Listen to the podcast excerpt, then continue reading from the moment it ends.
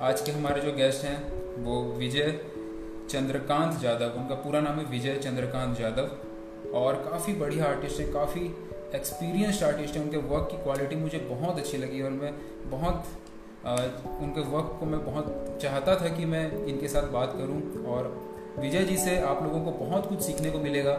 मेरी एक रिक्वेस्ट है आपसे कि आप लोग सब नोट्स वगैरह ज़रूर बनाएँ।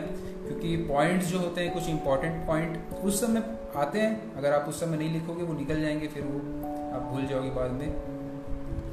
तो विजय जी आज हमारे साथ जुड़ेंगे। उन्होंने काफ़ी सारे रेप्यूटेड एग्जीबिशंस में हिस्सा लिया है। काफ़ी सिलेक्टेड उनके वर्क्स रहे हैं। काफ़ी वी आई पीज के साथ उन्होंने काम किया है। और राज ठाकरे जी ने उनका वर्क कलेक्शन किया है। और Padmashri artist Jatin Das one of the most popular artist India के जो हैं और पद्मश्री सिंध विजय कुमार ये कुछ वी हैं जो विजय जी के वर्क को कलेक्ट कर चुके हैं। और इस बात से आप अंदाज़ा लगा सकते हो कि कितने एक्सपीरियंस्ड आर्टिस्ट हैं वो। और वाटर कलर खासकर उनका मैंने देखा है कि बहुत उनकी जो टेक्निक है उनका जो फ्लो वर्क है काफ़ी खूबसूरत है काफ़ी डिटेल्ड जो फाउंडेशन है उनके वर्क का वो काफ़ी खूबसूरत है। हेलो हेलो विजय जी कैसे हो आप? कैसे हो आप? ठीक हो ठीक हो। कैसे आप कैसे हैं? मैं बहुत बढ़िया हूँ। बढ़िया अच्छा। हम हम क्वेश्चन कुछ जारी करते हैं करते हैं आपके साथ। के साथ ज़रूर ज़रूर। विजय जी मुझे सबसे पहले तो जानना है कि आप इतने सारे एग्जीबिशन करते हो? इतने सारे जगह आपने गया हुआ है आपने इतने बड़े बड़े एग्जीबिशन अटेंड किया है। तो आपकी पहली जो एग्जीबिशन थी उस समय आपको कैसा फील हो रहा था? आपके माइंड में क्या था कि मैं एग्जीबिशन में जा रहा हूँ? नर्वसनेस थी? कैसा था? उस समय का माहौल उस समय का माहौल वो एक्सपीरियंस तो बहुत ही बढ़िया था। लाइफ का पहला एग्जीबिशन रहता है तो हर आर्टिस्ट को उसका एक ड्रीम अगर वो पूरा होता है, ऐसा ही वो फील होता रहता है। पूरे दिस, जितने दिन वो एग्जीबिशन रहता है हमारा, सात दिन, चार दिन या पाँच दिन तो पहले तो मेरा एग्जीबिशन मेरे गाँव में ही हुआ था।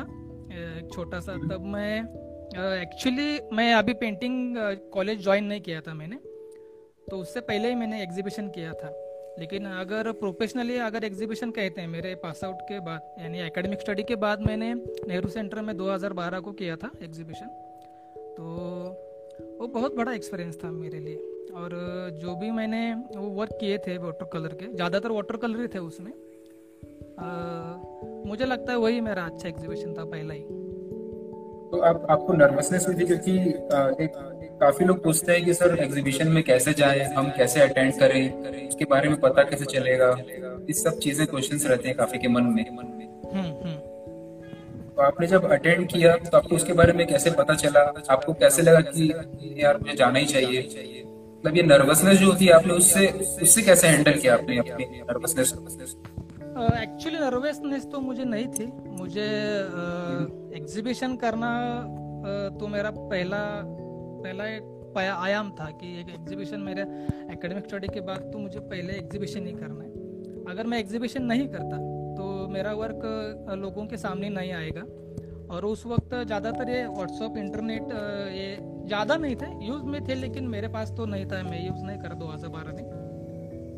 तो मुझे वही सही लगता था कि मुझे एग्जीबिशन ही करना है। ज़्यादातर लोगों के पास उनके पास पहुँचने के लिए या मेरे सीनियर से कोई जो बायस रहेंगे या खरीदार रहेंगे या आर्ट लवर रहेंगे उनके पास अगर मैं पहुँचना चाहता हूँ तो मुझे एग्जीबिशन ही यही एक ज़रिया था। तो मैंने हम्म। बिना सोचे एग्जीबिशन करना शुरू कर दिया था मैंने। और उस समय का समय जब आपने पहली बार एग्जीबिशन किया और अब जब आप इतने सारे एग्जीबिशन कर चुके हो, आपके वर्क वी लोग कलेक्ट करते हैं, तब आपको कैसा लगता है? आपकी एक्सपीरियंस जो आपको अब मिलता है, वो कैसा है? वो कैसा है बहुत बढ़िया है, बहुत बढ़िया है। लोग हमारा काम अप्रिशिएट करते हैं उनको अच्छा भी लगता है। और कॉमन सब्जेक्ट होने के बाद भी अगर मैं उससे कुछ प्रेजेंटेशन अलग तरीके से करता हूँ यानी लैंडस्केप रहेगा पोर्ट्रेट रहेगा या स्टिल लाइफ रहेगा। तो जब, जो भी हम कॉमन चीज़ें देखते हैं तो उसको मैं अलग तरह से मेरे मेरे नज़रिए से, नज़रिए से मैं कैसे उसको प्रेजेंट करता हूँ? और वो नज़रिया लोगों को अगर अच्छा लगता है, यानी मैं जो सोचता हूँ, अगर वो लोगों अप्रिशिएट करते हैं ना तो वो बहुत बड़ी चीज़ होती है।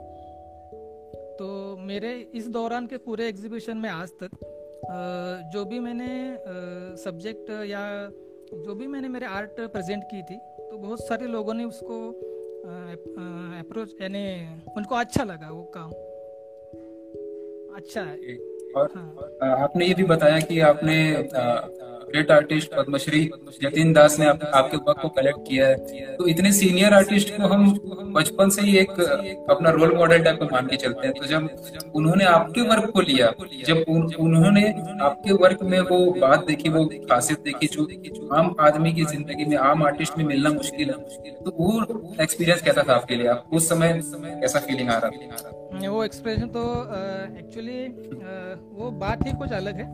एक्चुअली मैं मेरे एक पेंटिंग सेल हो गई थी जहांगीर आर्ट गैलरी में मेरा 2015 में शो था। और हम्म। उसका सब्जेक्ट है ग्लोरी ऑफ़ कल्चर यानी भारतीय जो हमारे कल्चर है उसके आधारित मैंने पोर्ट्रेट पेंटिंग और स्टिल लाइफ पेंटिंग किए थे। और उसके पहले एक मेरी पेंटिंग बेच बेच चुकी थी तो उसका जो डॉक्यूमेंट्स और जो चेक लेना था तो उसके लिए मैं उस क्लाइंट के पास गया था।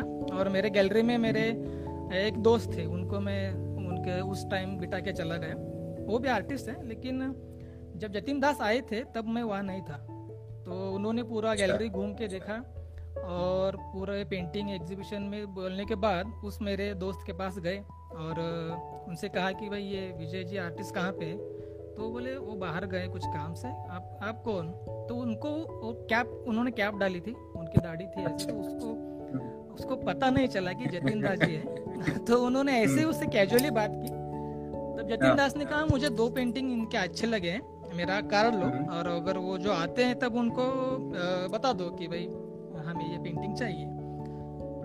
तो घंटे के बाद मैं आ आने के बाद मुझे वो बोला कि अरे जतिन दास जी आए थे मुझे मैं उनको पहचान नहीं पाऊँ उन्होंने कार्ड दिखे गए हम्म। मुझे लगा पहली बार तो मज़ाक कर रहा है लेकिन ऐसा कुछ नहीं था उस उनको उन्होंने जो कार्ड दिया था वो कार्ड देखने के बाद हाँ। मुझे सही पता चला कि जतिन दास जी आए थे। मैंने फट से उनको कॉल किया। तो वो मुंबई से थोड़ा दूर जा चुके थे। वो मुझे लगता है दिल्ली के यहाँ जाने वाले थे। लास्ट टाइम एग्जीबिशन के लिए आए थे। तो बोला उन्होंने कि भाई मुझे तो दो पेंटिंग है। एग्जीबिशन आपको अच्छी लगी। पेंटिंग भी पसंद है। एग्जीबिशन होने के बाद आप मुझे वो पेंटिंग दिल्ली में मेरे स्टूडियो में लेके आ सकते हैं। तो मैंने हाँ सर आप आपके लिए तो आ जाऊँगा। ऐसे वो हो गया। और उन्होंने, मैं दिल्ली में जाके उनके स्टूडियो में उनसे मुलाकात हुई, उन्होंने बहुत सी मुझे बातें बताई।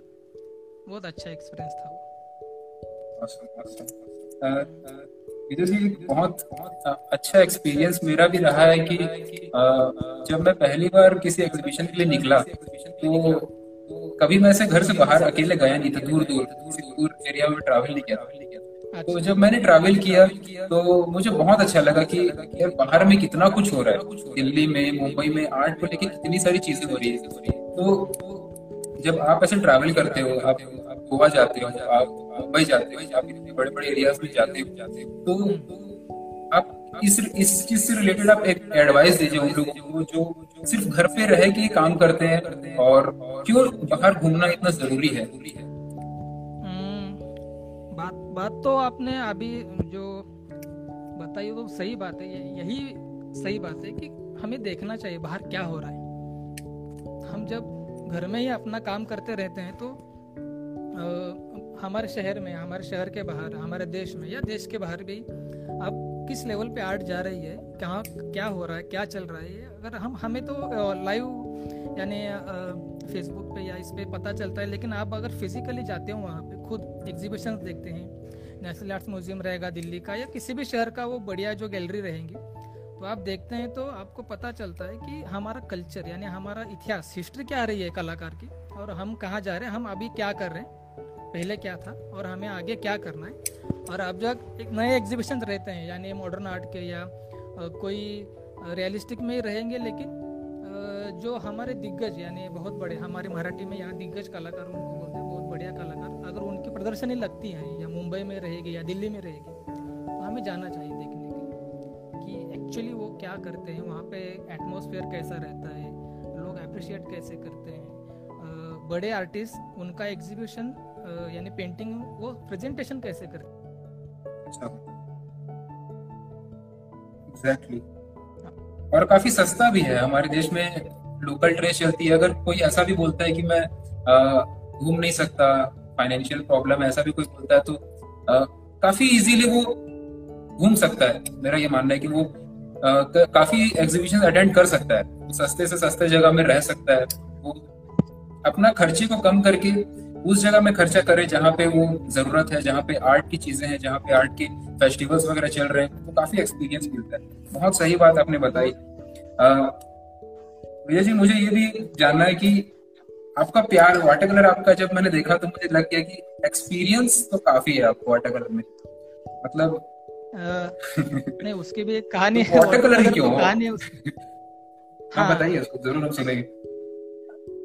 एक्चुअली मैं जहाँ में रहता जहाँ पे रहता हूँ, वहाँ पे शहर से थोड़ा दूर है। यहाँ पे आर्ट मटेरियल ज़्यादा उस वक्त नहीं मिलते थे जब मैंने एडमिशन लिया था कॉलेज के लिए। फ़र्स्ट फ़र्स्ट ईयर में था तब। तो ज़्यादातर हमारे यहाँ वाटर कलर ही मिलते थे और ऑयल कलर या कैनवास वो लेना मेरे लिए मेरे पॉकेट के लिए वो बहुत ज़्यादा था।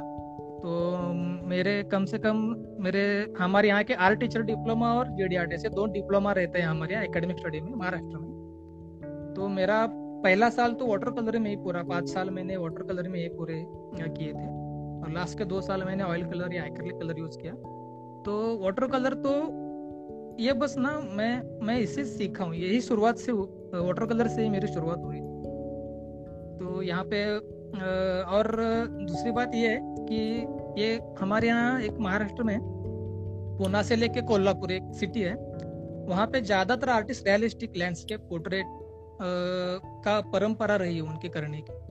तो मैं हमने जो भी यहाँ पे एग्जीबिशन या म्यूज़ियम देखे हमने यहाँ पे तो वो पूरे वाटर कलर में किए थे।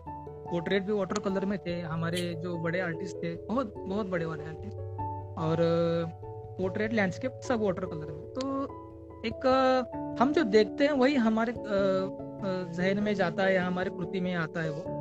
तो ऐसा हो गया था कि पूरा हाँ यहाँ पे एक ऐसा ही कल्चर है वाटर कलर का। अगर हमारे यहाँ पे किसी को वाटर कलर नहीं आता तो उसको थोड़ा कम समझा जाता है हमारे अरे यार वाटर कलर नहीं आता। अच्छा। हाँ तो वो एक वो एक बात है। और आ, मुझे बहुत अच्छा लगता है वाटर फिज आ, मैं उसमें बहुत खुश रहता हूँ काम।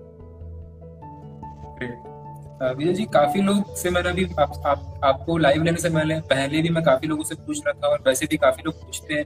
कि वाटर कलर को शुरू कैसे करें? उसको अगर प्रैक्टिस करना है हमें डेली तो कैसे शुरू करें हम्म। ताकि हम सही तरीके से उसको स्टेप बाय स्टेप सीख सकें? हाँ उसके लिए कुछ एडवाइस आपकी? हाँ ज़रूर। आप पहले तो आपने सब्जेक्ट सिलेक्ट कर दिए कि आपको क्या करना है। आपको पोर्ट्रेट करना है लैंडस्केप या स्टिल लाइफ वाटर कलर में। और जब आप शुरू करना चाहते हैं तो आपके पास एक फाइनल पेपर यानी जिस पेपर पे आप करना चाहते हो फाइनल और उससे पहले स्केच पैड छोटा रहता है। तो जो भी पहले आप करना चाहते हैं, उसका पहले पेंसिल से आप एक ड्राइंग छोटा करके वो देख के आप किस स्केच कीजिए, उसका एक छोटा स्केच करना चाहिए आपको पहले। इससे क्या होता है कि हमारा फाइनल पेंटिंग कैसे होने वाला है, या क्या क्या होने वाला है उसमें प्रोसेस कैसी रहेगी? साइज़ के हिसाब से आप साधारण पाँच इंच बाय या छः इंच बाय साइज़ का आप कर सकते हैं छोटा स्केचेस अगर आप स्केचेस पहले करके पेंटिंग करते हैं तो आपकी पेंटिंग आ, मेरे हिसाब से अच्छी हो सकती है। और उससे भी पहले रियाज जिसको हम जो क्लासिकल म्यूज़िक में या किसी भी में करते हैं रियाज करने के लिए आपके पास हमेशा एक छोटा स्केच पैड होना चाहिए। जब भी आप आपको लगता है कुछ करना है तो आप वाटर कलर के स्केचेस भी कर सकते हैं। और पेंसिल स्केचेस जो आप करते हैं उसी को आप वाटर कलर यानी कलर कर सकते हैं। लेकिन उसमें ज़्यादा डिटेल में जाने की ज़रूरत नहीं होती। वो स्केच करने, जो करते हैं तब रैंडमली आप उसको फील कीजिए, खाली फील यानी अगर पोर्ट्रेट है तो खाली उसका एक लाइट शेडो डार्क तीन टोन में आप अगर आप उसको काम कर सकते हैं तो आप वो छोटे स्केच में कीजिए और फाइनल पेंटिंग में आप डिटेल काम कर सकते हैं। ये ये आसान तरीका है वाटर कलर पेंटिंग अच्छा होने के लिए, पहले। हम क्या करते हैं फाइनल पेंटिंग करने के लिए पूरा पेपर पे ज़ोर डालते हैं ओके तो हम्म। अगर उसमें कोई खराबी आती है वाटर कलर का एक आ, आ, एक नियम रूल ऐसा है कि हम उस पर ज़्यादा काम नहीं कर सकते। फोर लेयर ज़्यादा से ज़्यादा four layer one layer two layer तीसरे लेयर को तो मुझे लगता है वो कंप्लीट ही होना चाहिए। यानी सत्तर टक्का यानी सेवेंटी सेवेंटी तो पूरा होना चाहिए। अगर हर फाइनल टचेस फोर का रहता है। लेकिन अगर आप उस पर भी ओवरलैप करते हैं पांचवे लेयर पे जाते हैं या छठवें लेयर पे जाते हैं तो वो पूरा पेंटिंग का इंटेंसिटी रहता है वाटर कलर वो कम होता जाता है यानी फ्रेशनेस कम होता है पेंटिंग तो आप पहले की स्केचेस करना चाहिए। बहुत ज़्यादा डिटेल में आपको शुरू में नहीं करना है आपको छोटे छोटे स्केचेस में कलर फिल करके हाँ। फिर आपको जाना है धीरे धीरे डिटेल्स में।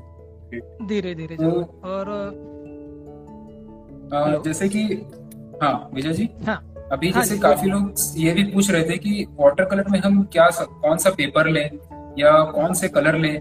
तो उस उसके बारे में आपकी क्या राय है? अगर अगर कोई बिगिनर है और वो बहुत ज़्यादा खर्चा नहीं कर सकता तो उस हिसाब से। अ, अ, ये अ, ये तो पेपर की तो बहुत बड़ी बात है। पेपर ही अच्छा होना चाहिए पहले काम करने के लिए। अभी मार्केट में तो बहुत आर्चिस कंपनी के फैब्रिनो कंपनी के कैंसन कंपनी के पेपर अभी तो अवेलेबल हैं मेरे पास। मुझे लगता है आपके यहाँ भी रहेंगे अवेलेबल आपकी सिटी कौन सी रहेगी? मेरी है छत्तीसगढ़ रायगढ़। अच्छा। लेकिन हमारे यहाँ आर्ट के एडवांस मटेरियल नहीं मिलते मैं खुद बाहर से मंगवाता अच्छा। यहाँ पे लेकिन लोकल हैंडमेड पेपर रहेंगे हाथ से बनाते हम्म। पेपर वो हम्म, आपके यहाँ रहते हैं वो पेपर हम्म। नहीं नहीं हाँ मिल- वो जो हैंडमेड पेपर आप बोल रहे हो लोकल वाले वो मिलते हैं। अच्छा अच्छा। हाँ। तो अभी अगर आप आ, अच्छा काम करने के लिए अगर इम्पोर्टेंट पेपर यूज़ करते हैं तो उसमें उस पेपर का बहुत ही बढ़िया रोल होता है। मैं पहले हैंडमेड पेपर यूज़ करता था लेकिन काम अच्छा होने के बाद भी फ्रेशनेस वाटर कलर की खासियत है कि वो ताज़ा कलर जो रहते हैं ना फ्रेश वो हम्म। वैसे ही रहने चाहिए। अगर आप उस पर ओवरलैप करते हैं तो खराब हो जाता है। अगर पेपर में ब्लीचिंग वो फ्रेश करने, पास पेपर सफ़ेद करने के लिए ब्लीचिंग पाउडर उसमें यूज़ की जाती है। अगर वो ब्लीचिंग ज़्यादा रहता है पेपर पे तो हम जो भी कलर देते हैं, वो पूरा ऐसा मड़ी कलर हो जाता है, यानी उसका फ्रेशनेस नहीं रहता पेपर अगर आप अच्छा पेपर यूज़ करते हैं, मैं आर्चिस पेपर यूज़ करता हूँ, और फेब्रियानो आर्टिस्टिको जो पेपर है, मैं वही यूज़ करता हूँ। अगर वो पेपर में यूज़ करता हूँ तो उस पर फ्रेशनेस बहुत ही ताज़ा रहता है, वैसे ही रहता है जो मैं रिज़ल्ट देना चाहता हूँ पेपर अगर आपके पास हैंडमेड पेपर मिलते हैं लोकल वाले तो आप उसको पहले धोने धो लेने धो ले पानी से अ, नल के नीचे साफ़ कर ले। आपको पेस्टिंग की आइडिया है? वो फेविकॉल से पूरा पे, पेपर पेस्ट हाँ। करते हैं फिर उस हाँ। हाँ। तो आप पूरा उसको साफ़ कर ले। वो ब्लीचिंग हाँ अगर वो ब्लीचिंग उसका निकल जाएगा तो रिज़ल्ट अच्छा आ सकता है। और वाटर कलर आप कलर की बात यूज़ करते हैं वाटर हाँ तो मैं अभी अ, अ, हमारे कैमलिन को जो कलर है आर्टिस्ट को वही भी वही पे मैं यूज़ करता हूँ और मुझे मेरे पास अभी विल्सन न्यूटन के सी भी हैं। अगर मुझे कुछ अच्छी शेड चाहिए होती पेपर में एक्स्ट्रा विल्सन न्यूटन का भी वाटर कलर यूज़ करता हूँ। और अभी गोल्ड स्मिथ करके एक कलर आए बाज़ार में गोल्ड स्मिथ वो भी बहुत अच्छे हैं कलर अच्छे हैं वो भी। उसका ज़्यादा पानी म्हणजे कम कलर जब लेते हैं तो पूरा भर जाता है उसका एक खासियत है कलर का। विल्सन न्यूटन का भी वही है। कैमलिन का हमें हमें थोड़ा ज़्यादा कलर लेना पड़ता है लेकिन विल्सन न्यूटन का आप जब कलर थोड़ा सा लेते हैं तो उसका सरफेस एरिया बहुत अच्छी तरह से वो बहुत कवर ज़्यादा करता है। बहुत ज़्यादा और जीएसएम जीएसएम कैसे रहते हैं आपके पेपर्स के अभी? और पहले जो आप पेपर यूज़ करते थे उसमें कैसे जीएसएम थे? उसका उससे क्या फ़र्क आता है जीएसएम से?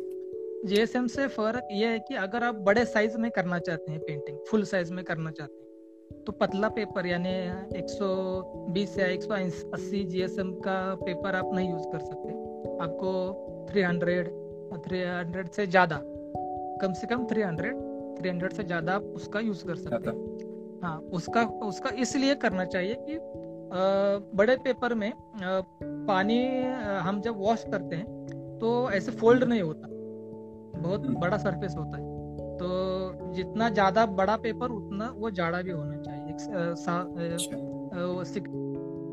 Six five zero eight hundred thickness ज़्यादा लेंगे तो आपको ज़्यादा रिज़ल्ट मिलेगा। लेकिन आप छोटे काम ए फोर साइज़ में करना चाहते हैं तो आपको 185 तक पेपर काफ़ी रहेगा अच्छा रहेगा 185 वो ज़्यादा मुड़ता नहीं है गिले गीला होने के बाद और उससे काम भी अच्छा है।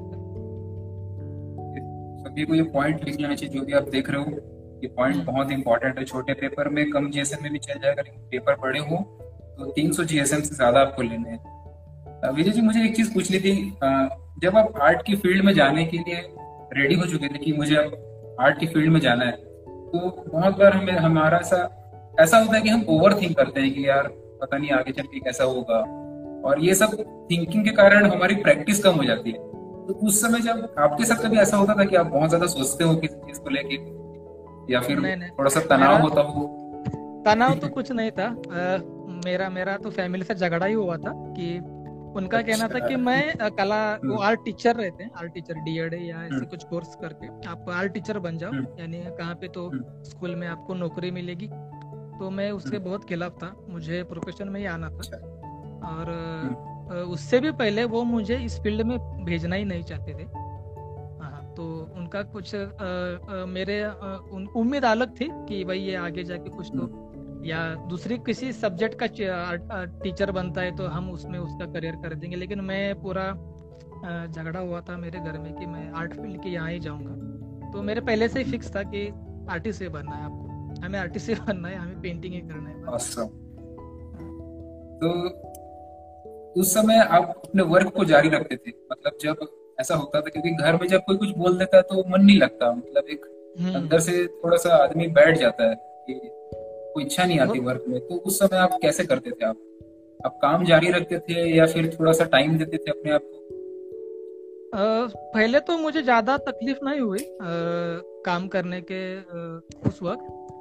मैं बस काम करता था मुझे आ, मुझे करना था तो मैं वो नहीं सोचता था लोग क्या बोल रहे हैं मेरे पीछे या, घर में कोई टेंशन है चालू। मुझे करना था काम तो मैं किसी कोने में जाके अपना काम शुरू करता था।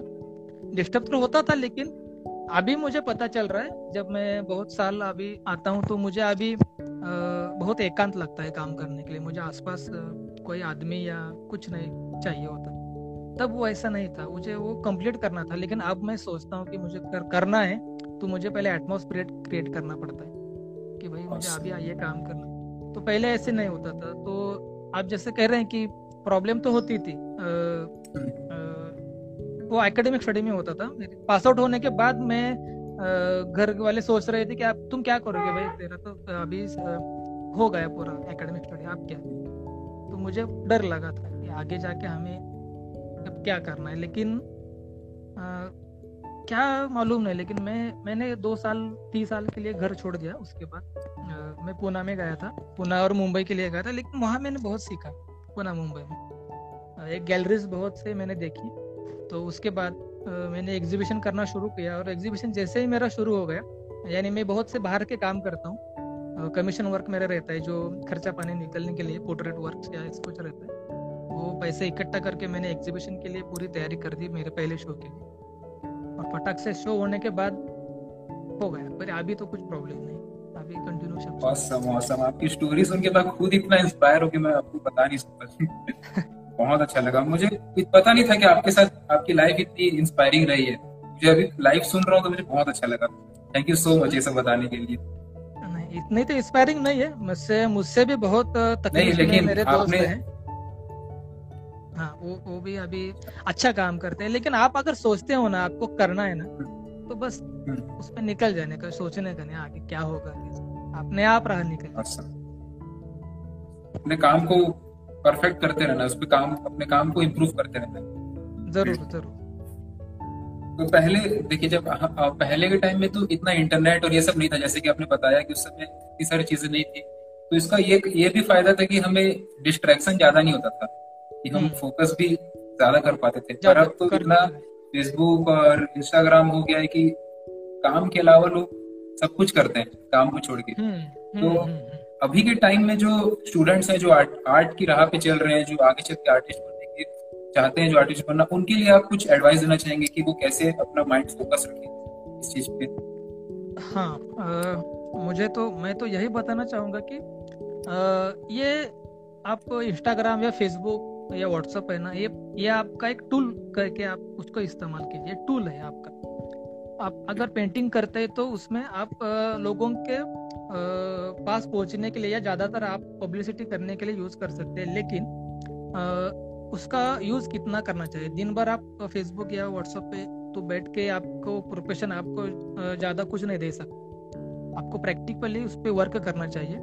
आप दिन में अगर एक घंटा आपने जो भी काम किया है अगर किया है, अगर ना किया है अगर अपलोड करते हैं या ना करते हैं, लेकिन ज़्यादा से ज़्यादा एक घंटा, दो घंटा आप पूरा फेसबुक या इंस्टा को दे सकते हैं। लेकिन अगर आप ज़्यादा प्रैक्टिकल को दे, देंगे तो बहुत बहुत आपके लाइफ में उसका प्रभाव दिखेगा।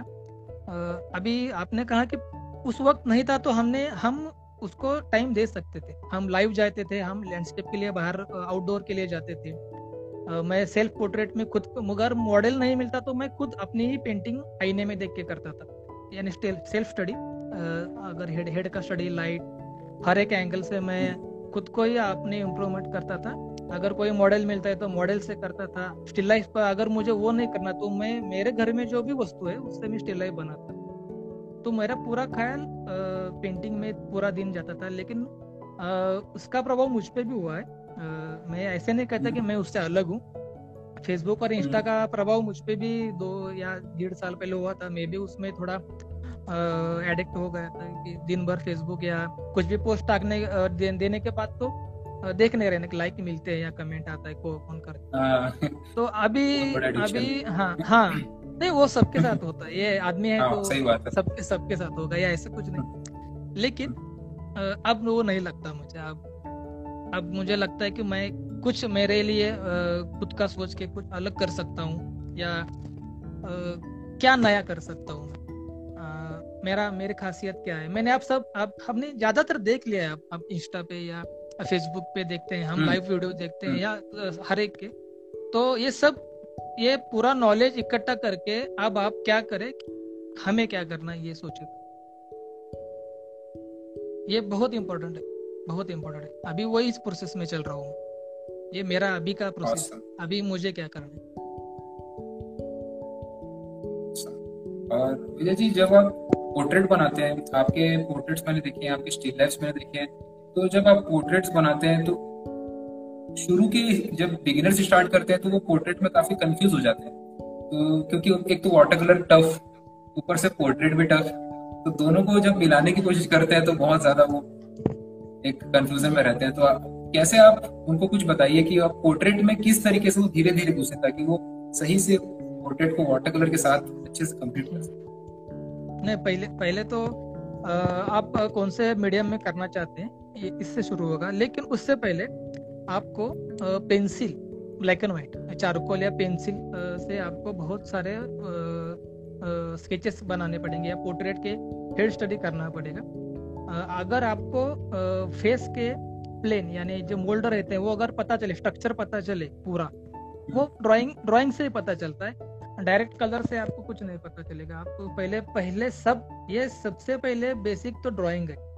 अगर आपको ड्राइंग में ही डायमेंशन आप निकाल सकते हैं नाक की डायमेंशन रहेगी, आँख की डायमेंशन रहेगी लाइट शेडोज डार्क कहाँ पे कैसे रहता है? अगर वो पेंसिल से आप करते हैं तो आपको कलर एप्लीकेशन में वो बहुत अच्छा तरह से आ सकता है। लेकिन आपको वो पता होना चाहिए कि यहाँ पे लाइट शेडो मिडल टोन है या डार्क टोन है या लाइट टोन है ओके तो वो पेंसिल से, यानी चारकोल से आपको ब्लैक एंड व्हाइट पूरा स्टडी से ही आपको पता चलता है कैसे करना उसके बाद फिर आप, जो हमने हमने पहले बताया कि वाटर कलर का किस स्केच छोटा बनाइए उसमें आपको प्लेन आप यूज़ हम्म। कर सकते हैं और फिर फाइनल में आप उसका पेंटिंग पोर्ट्रेट बना सकते हैं।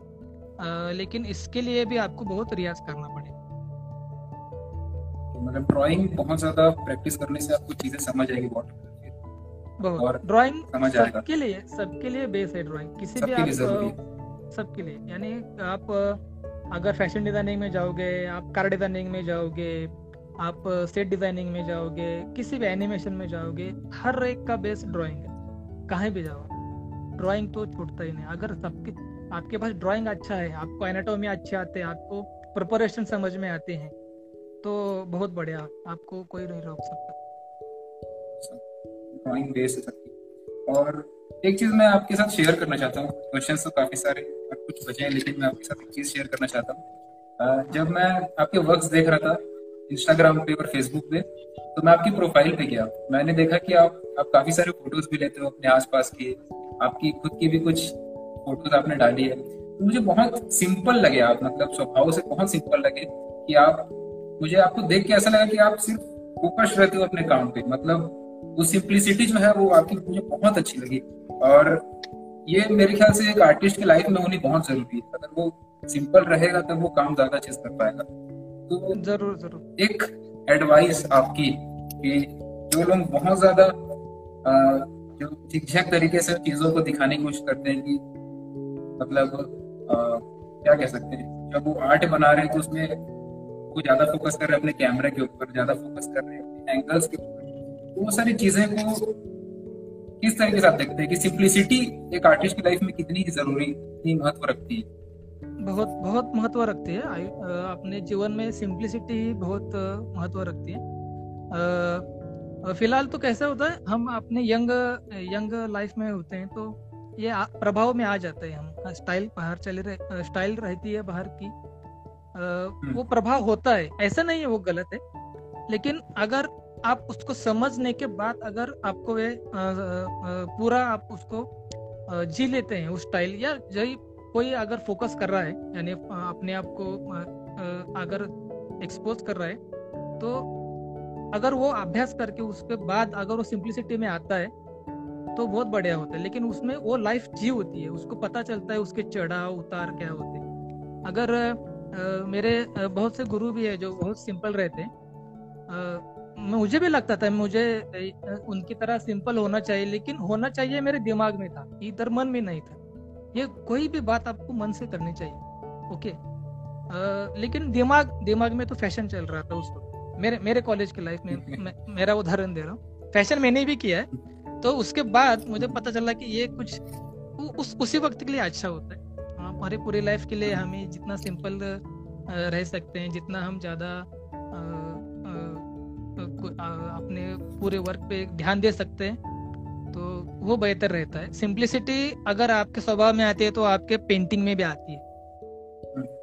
सहजता से आप पेंटिंग करते हैं। और जो सहजता से पेंटिंग करता है, मुझे भी कभी कभी एक्सीडेंटली या ऐसे ही सहज में पेंटिंग करता हूँ तो मुझे भी अच्छा लगता है कि यार, ये कैसे होगा ये पेंटिंग तो मैंने, मेरे अपेक्षा ही नहीं की थी, इससे अच्छा होगा तो वो स्वभाव से ही अपने मन से अगर आप शुरू करते हैं सिंपल रहने के लिए, ये, वो होता है, ये ऐसे अगर आप सोचेंगे धीरे धीरे आता है। सिम, हाँ सिंपल रहना है सोचते हैं तो नहीं होता। तो नहीं तो होता नेचुरली होना चाहिए।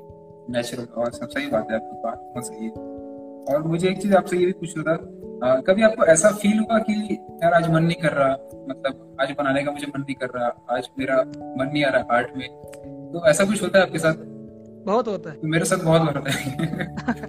नहीं मेरे साथ भी बहुत होता है। और मैं ये सोचता हूँ और जब भी ऐसा होता है कि तो ऐसा लगता है पता नहीं आज मैं भूल गया हूँ कुछ ऐसा लगता है कि मैं आज आर्ट को भूल गया ऐसा टाइप का हाँ, तो आदत बन जाती है जब हम हम्म। होता है होता है। आप जैसे कह रहे हो वैसे मेरे साथ भी होता है। मुझे लगता है हर हर आर्टिस्ट के साथ होता है। लेकिन हर आर्टिस्ट के कुछ रूल रहते हैं। कोई जो अपने खुद को उन्होंने रूल दिया होता है कि भाई मुझे आज करना ही है भले कुछ भी हो जाए वो बंदे करते हैं। ओके और कुछ मुड़ी होते हैं, यानी भाई देखना है, मुझे करना है। अगर चार दिन का काम वो एक दिन में भाई पूरा कर सकते हैं, ऐसे भी कुछ आर्टिस्ट होते हैं, वो चार दिन काम नहीं करेंगे तो पूरा चार दिन का काम एक ही दिन में कर सकते हैं।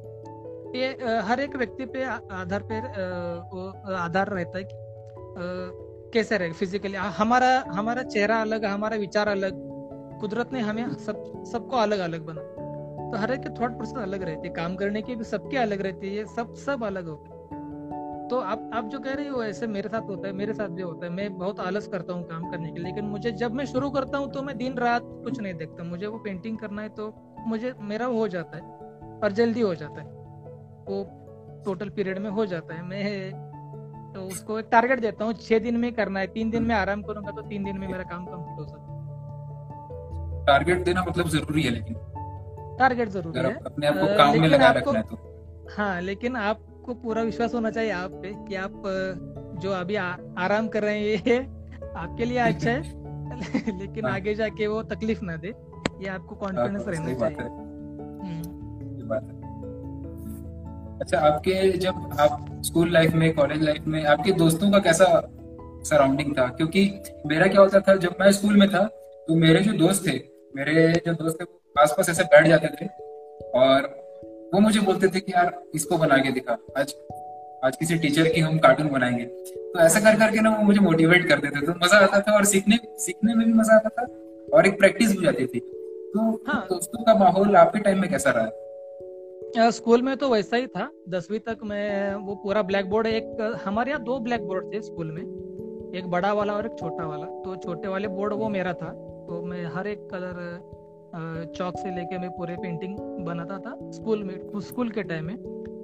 कॉलेज के टाइम में वो जो सांस्कृतिक ग्रुप रहता है उसमें वो पूरा एक डिस्प्ले बोर्ड रहता है वहाँ पे भी मेरे कुछ आर्ट वर्क लगते थे। और कॉलेज में भी वैसे हुआ पेंटिंग कॉलेज में। अ, होता था यानी दोस्त मोटिवेट करते हैं ये, ये बहुत अच्छी बात है ये ये होना चाहिए हमारे आसपास। अगर वैसे नहीं होता ना तो हमारा कॉन्फिडेंस लूज हो जाता है यार हम क्या कर रहे हैं सही कर रहे हैं या गलत कर रहे हैं अगर कुछ पता ही नहीं चलता। ये बहुत ज़रूरी बात है कि आपका सराउंडिंग जो है वो पॉजिटिव होना चाहिए। और मेरे कुदरत या ऐसे कुछ मेरा लक था कि मेरे पास जो भी सराउंड था वो पूरा पॉजिटिव था मेरे। तो मुझे ऐसे ही लगता बात है मैं भी सेम सोचता हूँ कि ऐसे दोस्त हाँ, ऐसे दोस्त जब रहते हैं जो भले ही मस्ती मस्ती में बोलते हैं कि यार इसको बना के दिखा लेकिन वो मस्ती में किया हुआ काम भी आपको कहीं ना कहीं बहुत मदद कर देता है हाँ वो मदद करता है वो तो- आगे जाके बहुत मदद करता है तो आपसे आपकी जो अगली पेंटिंग है आप मैं उसके बारे में कुछ जानना चाहूँगा अगली पेंटिंग कौन सी आ रही है आपकी? कौन सी पेंटिंग हमें देखने को मिलेगी अ, अभी तो ऐसे कुछ मैंने सोचा नहीं है अभी मैं आगे क्या करूँगा लेकिन नहीं पता अभी अभी तो नहीं बता सकता मैं क्या। हाँ कुछ भी हो विजय जी है आप, still life हो आप, आप, आप, आपके जो वर्क है उसमें बहुत सारे जो हॉर्सेस है उनके वर्क मैंने काफ़ी देखे। मतलब हॉर्स की हेड स्टडी वो दौड़ते हुए उनकी स्टडी तो हॉर्स से काफ़ी आपको प्यार रहा है मुझे लगता है। बहुत बहुत बहुत प्यार रहा है। और मैं पुणे में था तो मैं कॉलेज करते समय जॉब भी करता था एनिमेशन में। तो हम्म। वहाँ पे स्पिरिट स्पिरिट नाम की एक मूवी आई थी उस वक्त में। पूरी हॉर्स पे आधारित थी उसका पूरा ड्राइंग हॉर्स पे था पूरा स्टोरी में हॉर्स ही हीरो था उसकी फैमिली उसकी। प्रॉब्लम और वो कैसे। जीतता है तो मैं सोच रहा था। मैं फिगर ड्राइंग तो करता था हमारे यहाँ प्रोजेक्ट चल रहा था भगवान महावीर जी का प्रोजेक्ट चल रहा था वहाँ पे हमें ह्यूमन फिगर निकालनी थी तो ये हॉर्स का पेंटिंग यानी वो मूवी देख के मुझे ये लगा कि अरे इन्होंने तो पूरा हॉर्स अलग अलग तरह से एंगल से एक्सप्रेशन लेके इतना बना कितना काम किया होगा और मैं क्या कर रहा हूँ? तो मुझे वो इंस्पिरेशन वहाँ से स्पार्क मिला कि भाई हॉर्स मुझे भी आना चाहिए करने के लिए। तो उससे मैं उस वक्त मैंने जो हॉर्स पेंटिंग बनाने के लिए शुरुआत की थी तो मुझे अभी अभी हॉर्स पहले से मुझे बहुत अच्छा लगता था हॉर्स लेकिन पेंटिंग एक तो महीने में बनती है मेरे हॉर्स की। बहुत अच्छा लगता है बहुत हॉर्स अच्छा मतलब कहीं ना कहीं से एक इंस्पिरेशन मिलता है तो फिर उस सब्जेक्ट हाँ। को काम करने में बहुत मज़ा आता है। है। ज़रूर बहुत मज़ा Okay. आया और हम्म। हाँ ठीक है ठीक ठीक है। मैं अब मैं इस वीडियो को और लंबा नहीं करूँगा आपसे मैं कुछ सवाल मैं आपके सामने रखूँगा। आपको जल्दी जल्दी जवाब देना है। अच्छा। आप अपने स्कूल लाइफ में कितने मस्ती खुर रहे हैं? कितनी मस्ती आप ऐसे रियल लाइफ में रहे हैं अगर आप अपने आप को थोड़ा सा दर्शाएँ कि आप वैसे तो आप आर्ट के टाइम में बहुत शांत और ऐसे सिंपल लगते हैं लेकिन रियल लाइफ में आप कैसे रहे हैं स्कूल टाइम में? नहीं मैं शांत ही था। शांत ही अच्छा। ऐसे ही ज़्यादा नहीं। शांत ही हूँ। मैं आप सच बोल सकते हैं। हाँ सच ही बोल रहा हूँ मैं। अच्छा। मैं बहुत ऐसा मासूम था। मुझे बहुत ऐसे मेरे शरीर से बड़े लोग मुझे छोटे लोग यानी स्कूल के लोग छोरे मुझे तकलीफ़ देते थे तो छोटा था मैं बहुत। स्कूल में। पहले। बेंच पे बैठता था हाइट के हिसाब से। यानी सबसे छोटा मैं ही था। चलिए और आपके आर्ट के इंस्पिरेशन कौन रहे हैं? आप आर्ट में किसको देख के इंस्पायर होते रहे आज तक? हाँ सच्ची बात कहूँ तो मैं हुसैन जी का बहुत एम एफ़ हुसैन जी का मुझे पेंटिंग बहुत अच्छा लगता है। उनके जो स्ट्रोक है ना ब्लैक कलर के स्ट्रोक बहुत बढ़िया स्ट्रोक है। मैं अभी भी पेंटिंग उनके देखता हूँ तो पूरी धड़कन रुक जाते हैं। उसके बाद गायतोंडी जी है हमारे यहाँ के। हम्म। मैंने देखी है मैंने एमएफ सर और उनके गायतोंडी सर की दोनों की मैं जब दिल्ली बाद अमृत अमृता शेरगिल भी मुझे बहुत अच्छे लगते हैं। वो भी बहुत बढ़िया आर्टिस्ट हैं। रजा सुजा है लेकिन ज़्यादा नहीं देखे लेकिन सुजा के मुझे ब्लैक ड्राइंग उनको बहुत अच्छे लगते हैं। और अगर बाहर के आर्टिस्ट कुछ देखते हैं तो वहाँ पे सार्जेंट जी है रेमब्रांट है। अभी फ़िलहाल में जो अभी है, अभी आर्टिस्ट उसमें रिचर्ड स्मिड है। उनकी भी बहुत पेंटिंग मुझे अच्छी लगती है। उसके बाद तो वाटर कलर में अभी अभी दो आर्टिस्ट अभी पता चला हमें दस पाँच साल में। अलवर कैस्टेगनेट और जेड बुक वाइज वो भी बहुत अच्छे आर्टिस्ट मुझे, वो भी अच्छे लगते हैं।